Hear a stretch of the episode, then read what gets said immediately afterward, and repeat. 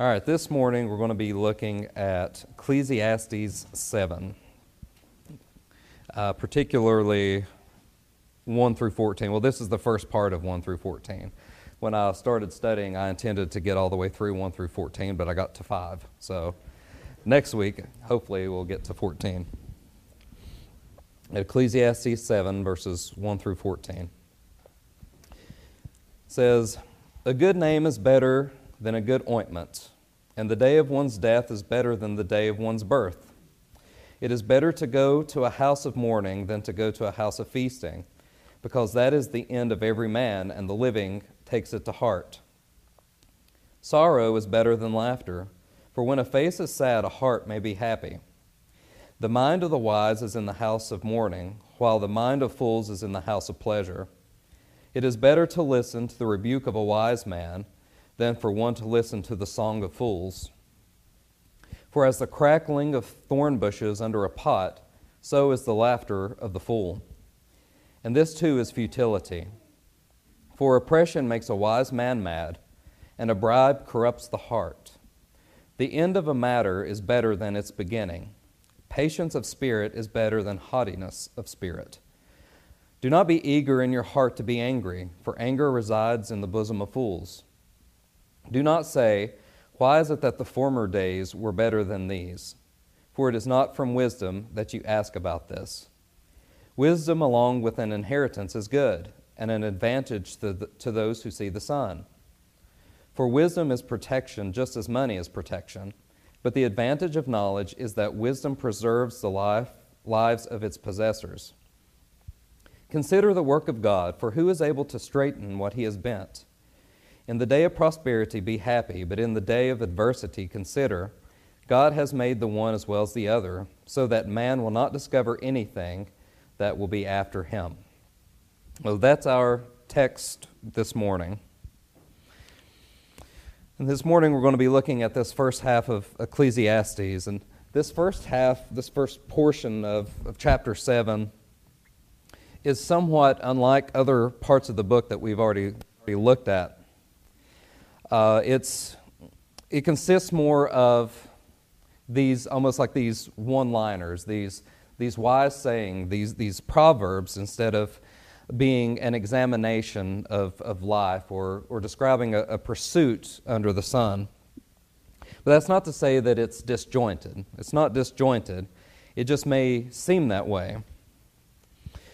Uh, as I said, this really is a, a collection of of proverbial sayings that intends to teach the person how to live a good life, how to live a better life. And that is its common goal. How can we live a better life?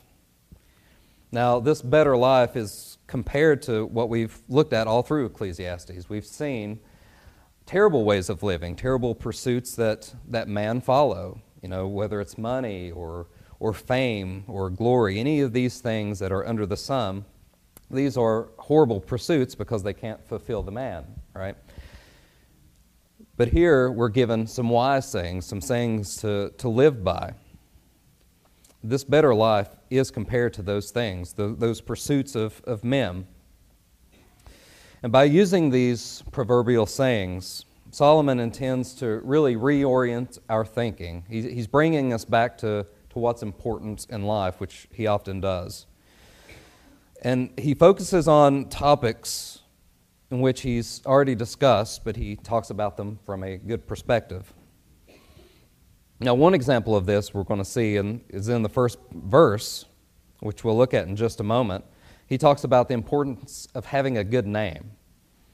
Now, when he's examined all of these other worldviews and all these uh, vain uh, pursuits in life, he never mentions someone seeking a good name. Right? They're seeking their own self interest, but he says that we need to have a good name, and we're going to look at that. But there's also some challenging parts uh, in this block of text that we're going to look at. He says, Sorrow is, is better than laughter, and it is better to be in the house of mourning than the house of feasting. Now, on face value, those seem somewhat paradoxical or hard to understand. So we're going to look at those and we're going to figure out what he means by that. It's important to remember that Ecclesiastes, this whole study, is on wisdom. This is wisdom literature. It's, it's meant to impart wisdom to the reader. We're supposed to be more wise by studying this book. And each of these sayings, perplexing or not, is meant to make us wise. It's meant to teach us how we are to live in God's world, especially as God's people. So, taking the time to understand these, these sayings, how to, to live a life that's, that is fulfilling and that is pleasing to God, is a great pursuit. I mean, we do want to please our Lord with our study of His Word and with the way that we live our lives here on earth. And Solomon really sets forth here in this, in this portion of Scripture how we can live a pleasing life or a, a fulfilling life. So, looking here at verse 1, he begins A good name is better than a good ointment. Now, if you recall last week, we looked at the miser, and this miser did everything that he could to store up riches. That was his only pursuit in life. And he, he had all of these blessings from God. He had riches, he had children, he had a long life, he had all these things. And yet, Scripture says, Solomon says that he couldn't enjoy them because of his pursuit of money. That he was so consumed by this pursuit to, to make much of himself and to store up riches that he could not enjoy the riches that he had. He couldn't eat from what he had. And he was really miserable. I mean, miser, miserable, it's got the same word in it, that he, he was really a miserable person. He couldn't enjoy what God had given him. And that was a curse to him, that the very blessings that God gave him were actually a curse to him. And it, it was even to the point that he couldn't have a proper burial. Now, he had money, he had kids, he had everything, and no one took consideration to even give him a proper burial. And that's really, we looked at because of his coveting ways, that he had developed a bad name. He developed a bad reputation among the people uh, that he was around, among his children, that he had a bad name. He was not well favored. He was not looked upon as being a, a good guy, so no one wanted to give him a proper burial. So Solomon begins here by saying it's important to have a good name. And that is true. What does it mean to have a good name? Anyone? What does it mean to have a good name? Reputation. Having a good name really is the same thing as having a good reputation, that you need to have a good reputation. Well, when people think of you, what comes to mind? What, what comes to their mind when they think of you? We should greatly consider that question, and that should be a weighty question to us. What do people actually think of us? Do people see us as someone who's honorable or someone who do, do we keep our word when we say we're going to do something? Are we responsible? Are we caring? Are you known as someone who, who really cares and who really uh, does what you say you're going to do? These, these are important questions, and these are very weighty questions, and this is what Solomon puts before us this morning. And in the case of the man that we looked at last week, the miser, he was known for his love of money. Now, that's not a good reputation, being a lover of money. It implies something of his character that he, that he loves money. It, it's a character issue. And it really says that it's a deficient character issue, that his, his love of money is a character flaw. But think about it for a moment. How many things in life are affected by having a good name or a good reputation? All kinds of things. How about this? Your ability to gain or keep a job. Does your reputation matter when you're filling out an application for a job? If you apply uh, for a job as, as a bank vault security guard, but you have a reputation of stealing money, are you going to get that job? You're not going to get that job. Reputation matters, and it matters greatly. Or how about this? If you're, if you're a gossip, how successful will you be at a, in a counseling profession? No one's going to come to you. Or as an elder. If you're a gossip, you can't be an elder because people tell you things and you need to be able to not tell others. So, a good reputation really matters. Having a good name even affects your friendship with others. This one's important. If you aren't a person who keeps your word, or, or if you're known by your ornery ways, do you think that you're going to gain more friends? Or do you think that you're going to be able to keep the ones that you have? No, and friends are a blessing. And most likely, if you do have friends, if this is you, if you do have friends, they're going to be known for the same things that you're known for. That is, bad reputation. They're not going to have a good name because you don't have a good name. And this is, this is something that Solomon puts forth. This is the very beginning, the very first thing that he puts forth in having a good life here on earth, that you need to have a good name. You need to be of good reputation. And there are so many things in life that really depend upon having a good name. It's because of this that Solomon wrote in Proverbs 22:1. He says, A good name is to be more desired than great wealth. Favor is better than silver and gold. Now, think about how many people pursue riches, and, and we've looked at this throughout Ecclesiastes. How many people really pursue riches? And we know all kinds of people who do that. And yet, they care very little about their reputation, about their good name. They care very little, as we looked at last week with Mr. Potter in It's a Wonderful Life. He didn't care about his reputation, he cared about his financial gain. But here Solomon suggests that pursuing a good name, a good reputation, is better than desiring a great wealth. That is to say, that having a good reputation is better than all the riches on earth. That's important. Uh, back in Ecclesiastes here, Solomon says that it's better than good ointment. Now, in the, in the days of, of Solomon, ointments were very expensive and they were widespread. There were ointments, you could buy all kinds of ointments. But they were very expensive because they had a widespread use and because they were highly desired. Now, think about it. People, people bathed less frequently back then, and they had less clothes. Combine that with being in a hot region of the world, you can grasp why ointment or perfumes were greatly desired. It's not, it's not that big of a mystery. But much more should we be concerned with having a good name or a good reputation than ointment. And this was my conclusion that you know, you don't want to stink in the hot sun, but even more so, you don't want to have a stinky reputation. You want to have a good reputation. And that's important than all the ointments in the world, all the riches in the world. And this is really important. And he continues that and the day of one's death is better than the day of one's birth. Now, some think that Solomon was being somewhat cynical here.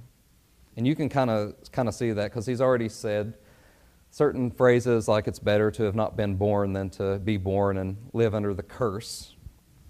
So some people think he's being cynical here, but I don't think that's exactly what's happening. Because in light of the context, he's talking about how we can live a better life. And I think what he intends to, to express is that the day of one's death is better because it is the day that we're completely delivered from life under the sun. It is the, the, the final day that we will be under or suffer under the curse.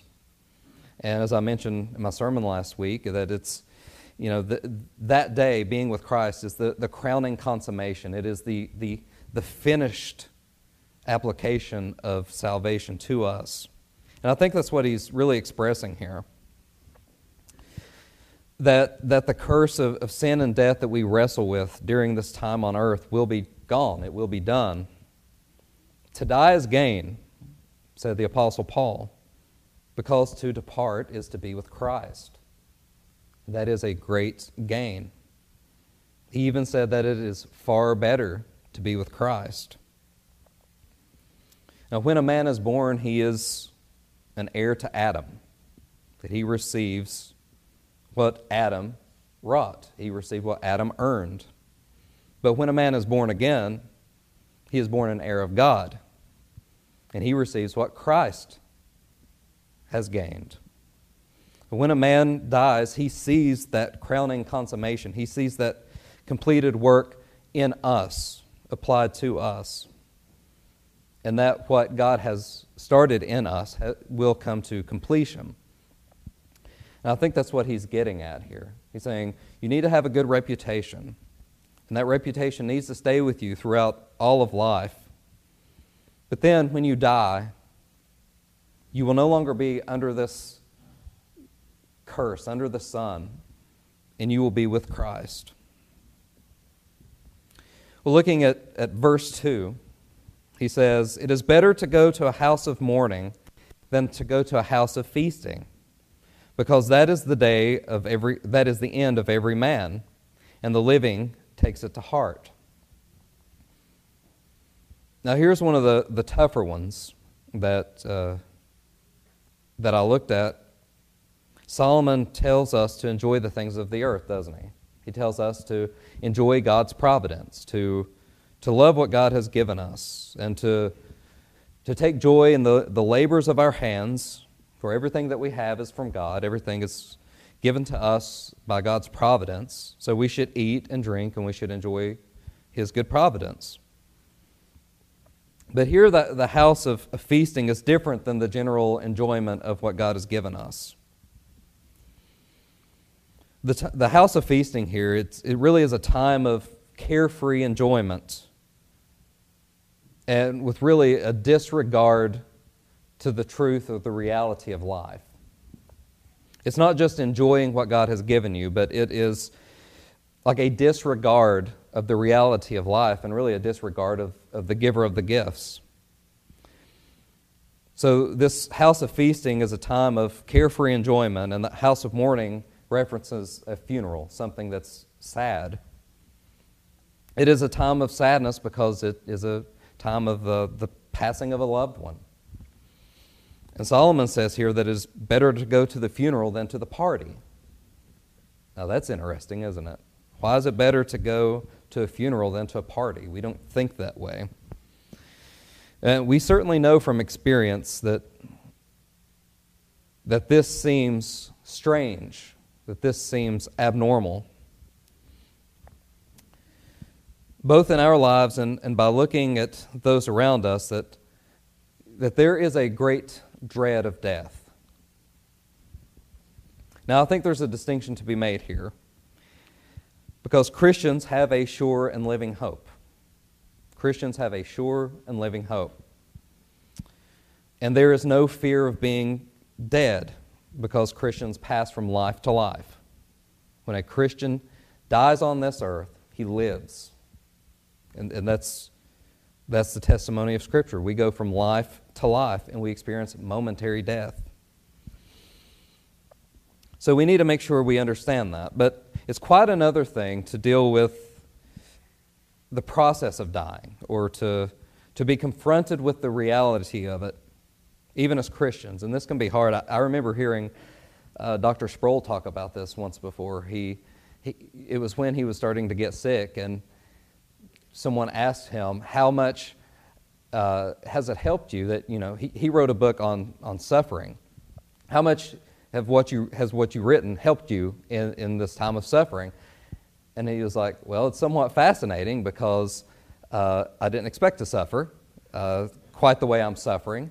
And he said, I, am not afraid of, of death, I'm afraid of dying. That, that pain of dying is, is quite severe and I quite understand what he means by that. But men don't like to come face to face with death. They really don't. We, we want to shun everything that has to do with, with death. So, what are we to think about this, about living, living this life and being confronted with death? or, or being in the house of, of, of mourning or a house of of feasting. Is it wrong to go to either? Is it wrong to, to enjoy what God has given you? It's not wrong to enjoy what God has given you. Our Lord Jesus attended both festivities and funerals. He changed water to wine at a marriage feast, and he also wept over the death of Lazarus. However, Solomon says here that there is great value in going to a funeral. Why? Well, he says, because it is the end of every man, and the living takes it to heart. Man is confronted with his mortality, that he will die. That's the reality of going to a funeral. It is almost like a mirror in some ways. You will die, and this is the reality. And we've done so much to try to, to put that out of our minds that death is real and that we will die. So Solomon here says that it is better to go to the house of mourning because it almost wakes a person up from his slumber. And, and it really is the rule and not the exception that when man is confronted by death, he often thinks of eternity. Now, that doesn't mean he will repent and believe in Christ, but there is that, that moment where he realizes this isn't right and this is my lot. Now, will he get that from festivity? If all he's doing is enjoying life and partying, will, will he feel that, that sense of reality? He will not. But attending a funeral, he will. He will greatly feel it. Now, Charles Bridges says that what better lesson can be learned here? If anything will set the thoughtless to think, this will be it. So, so Charles Bridges is saying the thoughtless man who thinks of who thinks not of eternity, who, who doesn't think of these things at all, if there is one thing that will make the thoughtless think, it is this, and that is being confronted with the reality of death, that it will shake him to the core. Now, the living is confronted with the reality of mortality, and this often awakes their thoughts of what is to come, and that is what Solomon is getting at here, and it's what Charles Bridges is getting at. That this is like a, an earthquake to the soul, that, that it arouses the knowledge, the trueness of reality that we will die. Looking at verse 3, Solomon says, Sorrow is better than laughter, for when a face is sad, a heart may be happy. Now, here's another one that is somewhat of a paradox for us to consider. But if you think about it, it really isn't as paradoxical as it, as it may seem at first. Thinking of sorrow. Why do we experience sorrow? We don't like it, but why do we experience sorrow? We know, of course, the reason that we experience sorrow is because we live life under the sun, and that's what Solomon's been talking about. We live in the fall. There was no sorrow before the fall, but there is sorrow now. But the need for sorrow in this life is mostly not, not thought of because just as death brings forth the reality of mortality, sorrow awakens a man to the, the reality of the fall and the really the insufficiency of our pursuits on this earth that make us joyful.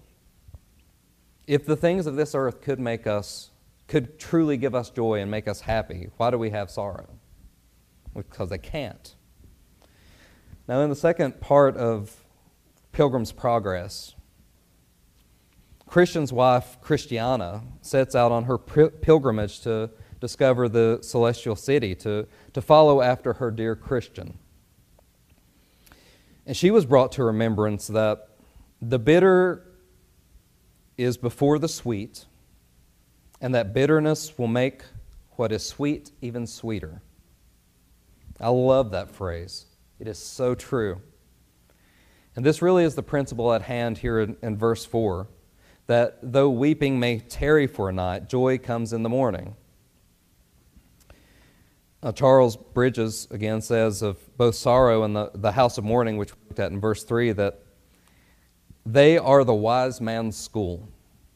Sorrow and the house of mourning is the school for the wise man.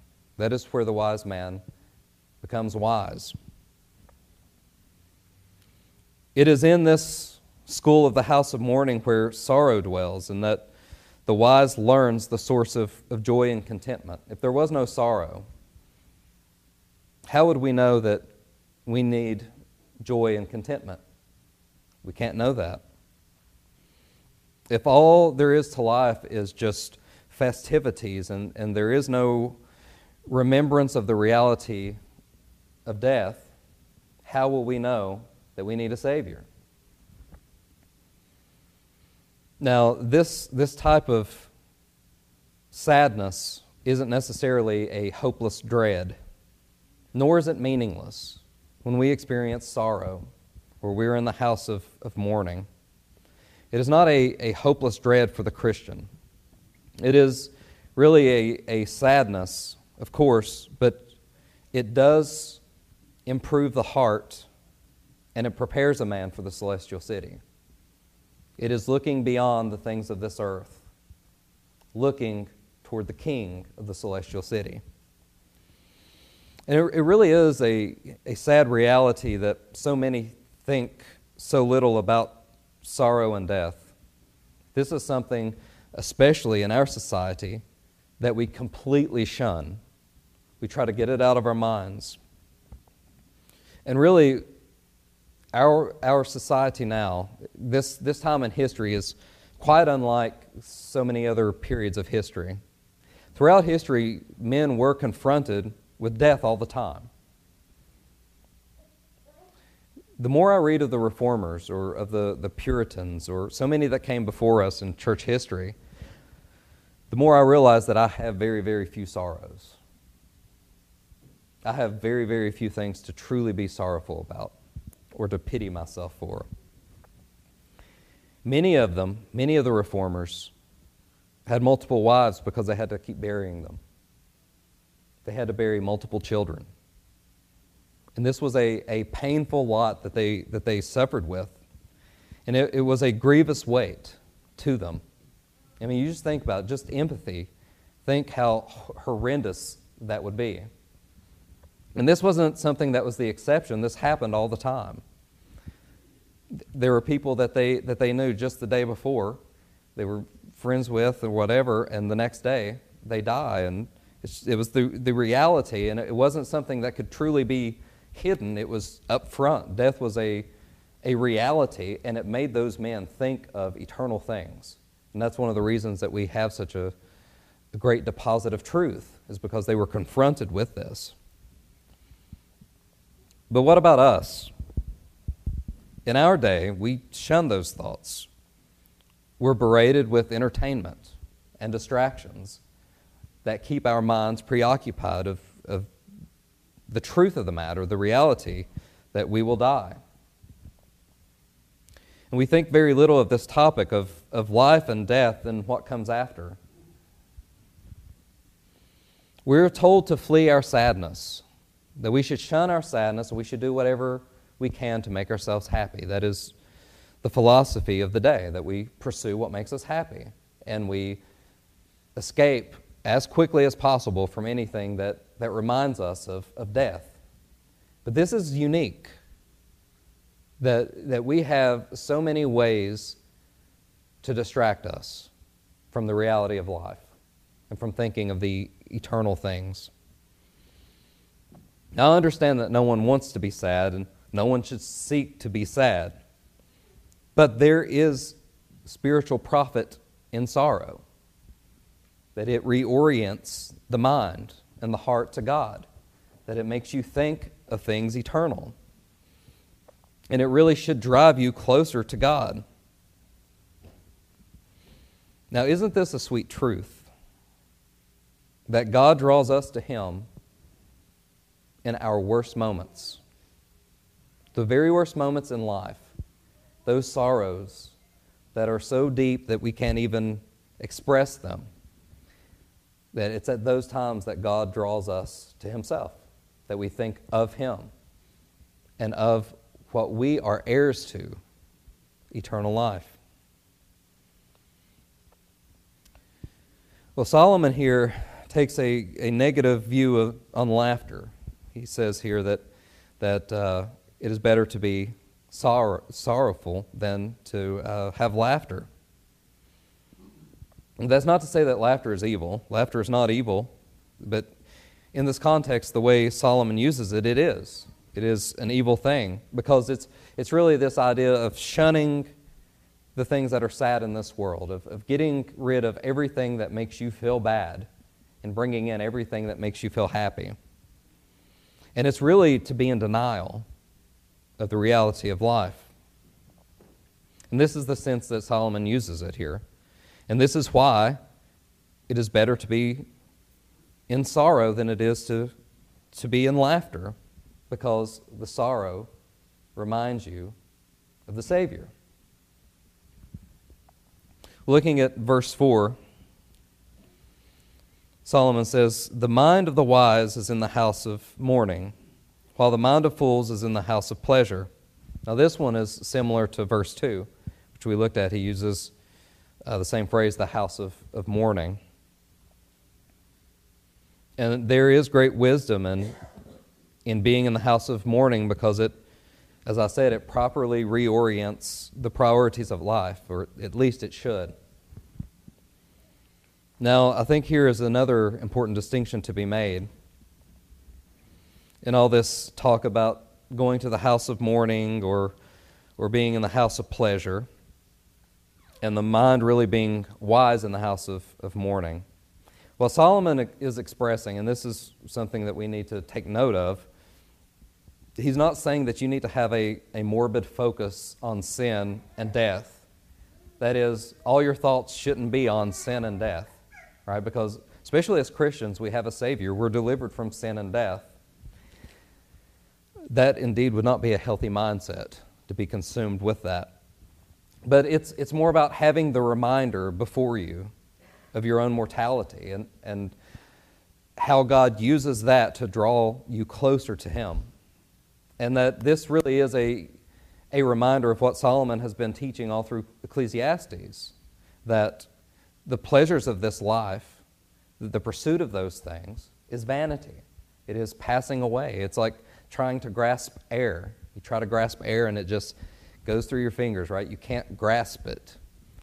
And, and this is the reminder. Death is the reminder that the things of this earth are transient. They're, they're meaningless if sought for one's own pleasure. It's really that, that we are a, a flower that is quickly fading, that we're here today, we're gone tomorrow, and that there is no lasting presence that we have on this earth, that our, our earth, our time on earth is, is transient, it is but a breath, that it is fleeting. Therefore, we should look to what's eternal. That is the message of Ecclesiastes.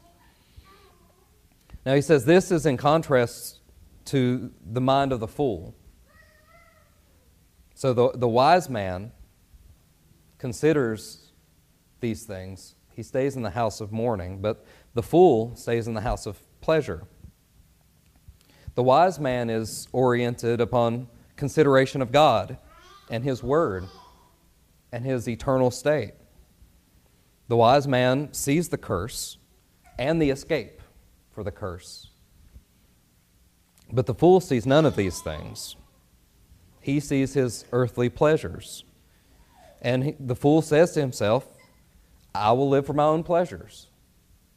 That is the ultimate foolery, to live for one's pleasure. It is the height of foolishness because it's just not the reality of life. Looking at uh, verses 5 through 6. Solomon says, it's, it's better to listen to the rebuke of a wise man than for one to listen to the song of fools. For as the crackling of thorn bushes under a pot, so is the laughter of the fool. And this too is futility. So here we have another principle to live by. And this is an important lesson the ability to be correct, corrected and to receive rebuke from a man who's wise. That we ought to be a, a people who can be rebuked or reproofed. it seems natural to us to really recoil from that. That we really don't like to be rebuked. We don't like to be wrong. We don't like to be corrected. That's why this is an important lesson. A person who can receive a rebuke for his error profits much. He really profits in this life. Why?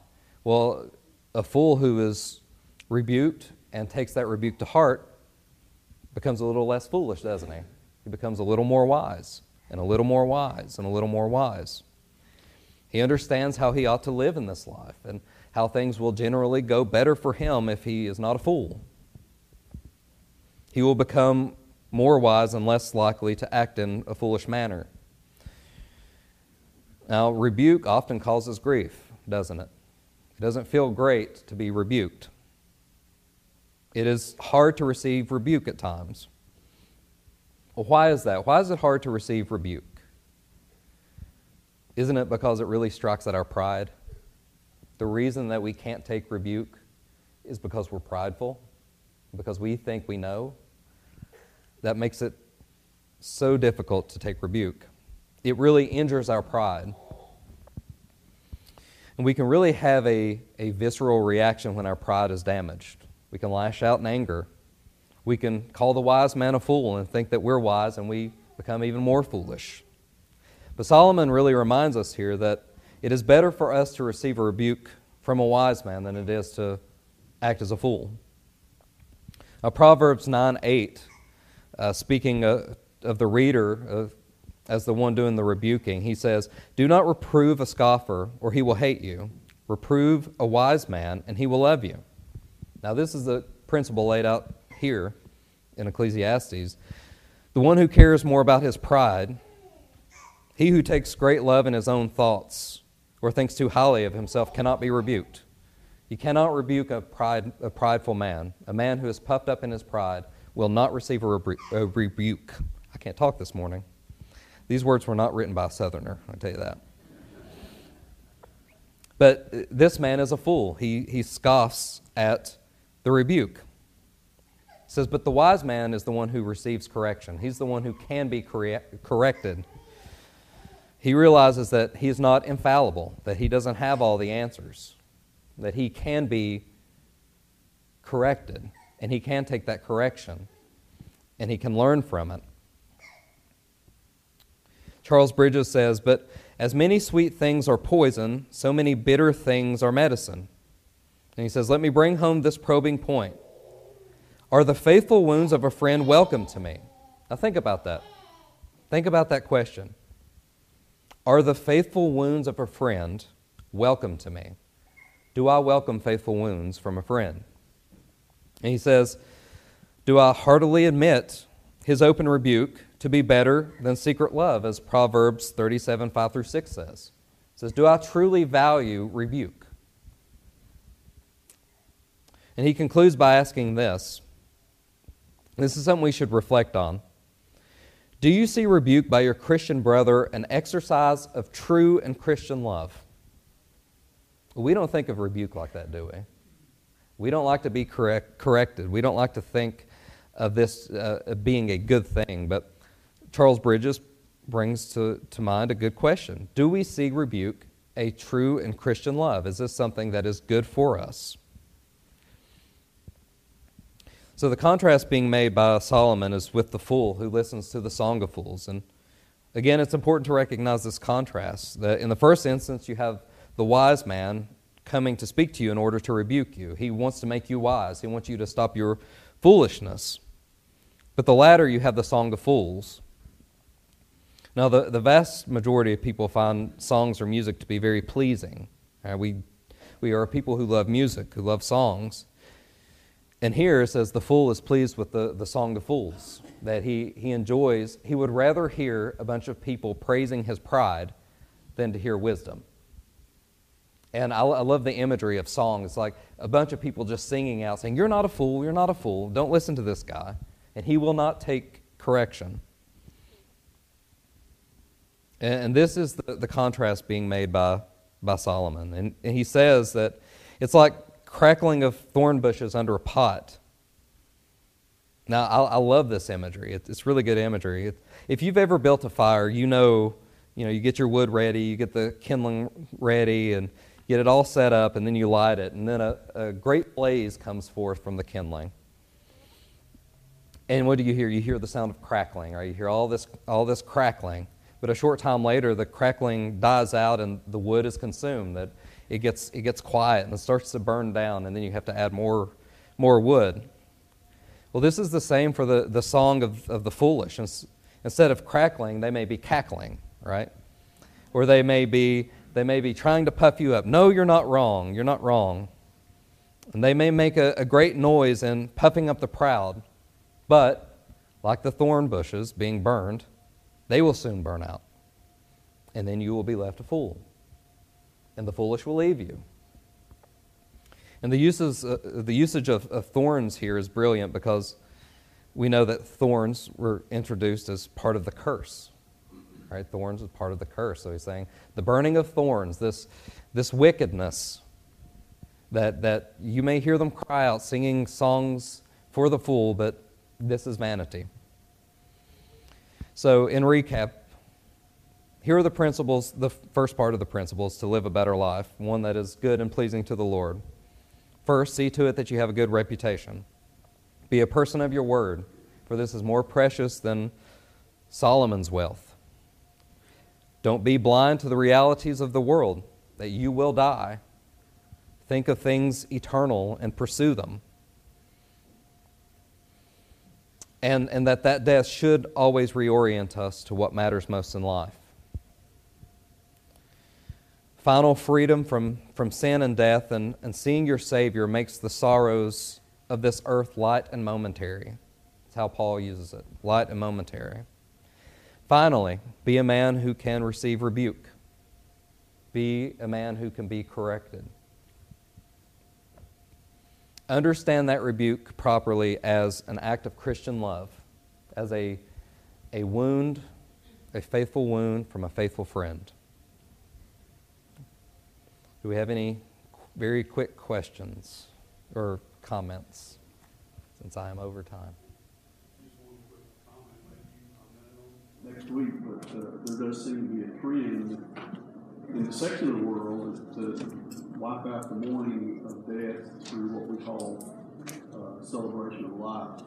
So I, am not saying that that's, that some celebration of life that was past is wrong. I'm just saying in general that was introduced by the world to cover over the mourning that on, reality.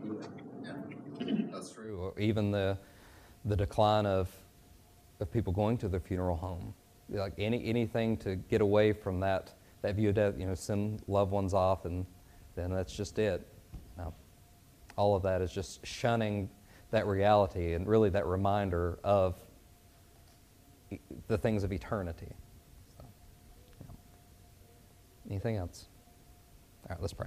Oh. Jim saying that, I mean, how many people in this day and age see the dying process? I mean, I got to see both my parents die, and yet how many of people that are in the younger ages, like kids at home, see the dying process, parents, grandparents, and stuff like that. Whereas probably 50, 40, 50 years ago, they saw, it's just a thought that I'm throwing out. that's true. We, we think less and less and we see less and less because we're so distracted by entertainment and various things that pull our minds away. So we don't think of these things. These are the realities of life, and it's meant to remind us of, again, what is eternal and point us, reorient us to the consideration of, of God and His mercy and, and also His justice. So, all right, let's pray. Father, we thank you for this uh, time in Ecclesiastes. We pray that you will help us to live a godly uh, life, help us to um, think of the things that are eternal and to pursue those things. Uh, help us to store up the riches of, of your word uh, so that we may live by them and be pleasing to you. Now we ask that you prepare our hearts for worship this morning and help us to be attentive, help us to uh, take to heart uh, what is said from Scripture.